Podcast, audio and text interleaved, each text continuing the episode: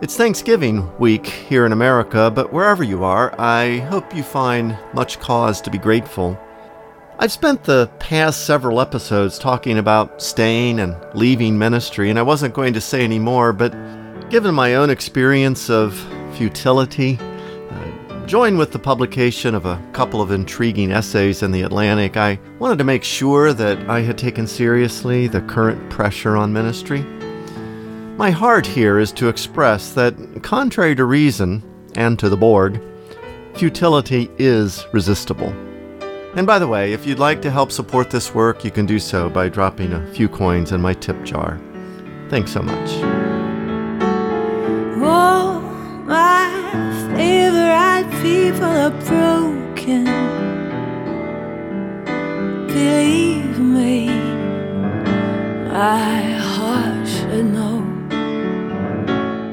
Psychologist and author Andrew Solomon writes that there is a difference between those wanting to kill themselves and those wishing themselves dead. The latter want the pain to go away. The former are willing to act on that desire. There is a similar, though less destructive, distinction among pastors. Some, many perhaps, often wish they could escape ministry's sharp edges others act on that desire. Uh, the current American political climate, inflamed by the uncertainties of the pandemic, has made pastoral ministry suddenly distasteful and unbearable for many practitioners. If the reports are accurate, many more than in the past are choosing to leave, and I condemn no one for this decision. These are personal, complex, and often extremely painful decisions. I fully understand the desire. In the inaugural post of Great Hearts Table, I mentioned that my friend BJ and I meet monthly over wings and beer, and we talk about many things, and at times, frequently actually, we talk about quitting ministry. Uh, n- neither of us has acted on that, obviously, but we take turns talking each other out of doing so. In our last meeting, it was my turn to want to quit. Pastoral ministry for me was feeling unbearably futile. Elizabeth Felicetti, rector of St. David's Episcopal Church in Richmond, Virginia, in an essay for The Atlantic, cracks a window on those feelings. She says, In 2020, no one could come to church. Now, some of my parishioners are choosing not to.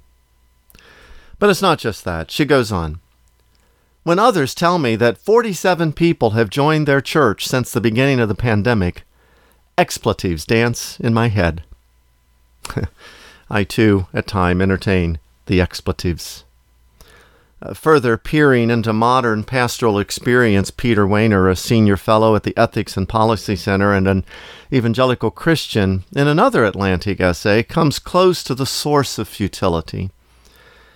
In referring to a conversation he had with Alan Jacobs, a professor at Baylor University, Wehner writes this culture teaches us what matters and what views we should take about what matters.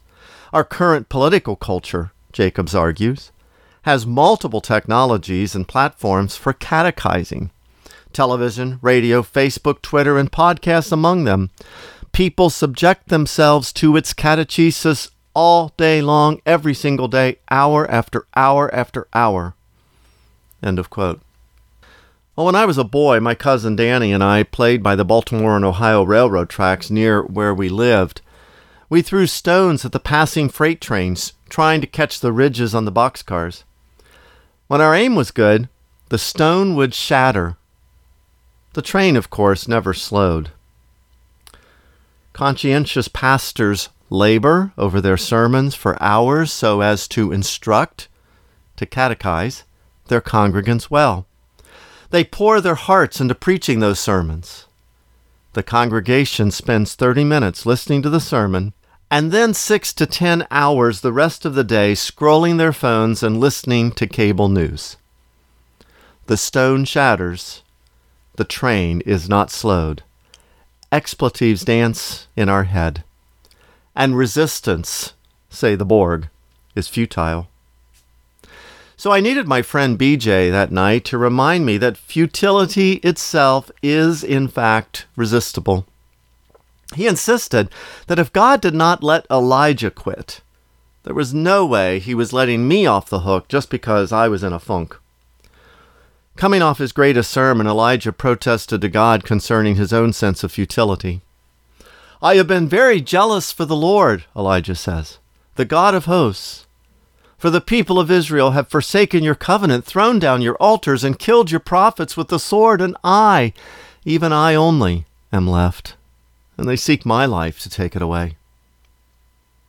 I think expletives may have danced in Elijah's head as well. The people are listening to everyone but me. Why bother doing this any longer? No one cares. It's futile. But God didn't buy it. His encouragement to Elijah was gentle but firm and it included this bit of data. Yet I will leave 7,000 in Israel, all the knees that have not bowed to Baal, and every mouth that has not kissed him. I protested to BJ that 7,000 didn't seem a very large number. Nevertheless, I agreed that I needed to keep such things in mind. God was in charge. I signed up for another day. Feelings of futility must be, in the end, resisted which all brought to mind missionary author Edith Schaeffer's wonderful image of the tapestry. On one side of a tapestry is a beautiful and intricate work of art. The other side, however, is a tangled and seemingly meaningless mess of threads.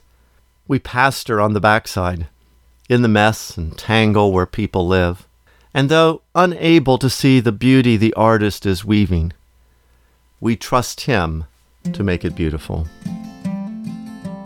Great Hearts Table is published on the first, second, and fourth Mondays of each month in both audio and print format. I hope you will email me with comments and questions so that I can better know you, and I hope you'll subscribe and encourage others to do so. Thanks for joining us at Great Hearts Table.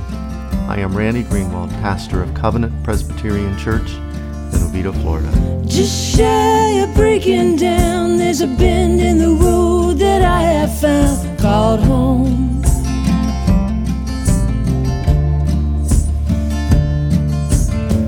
Take a left to loneliness, there's a place to find forgiveness called home.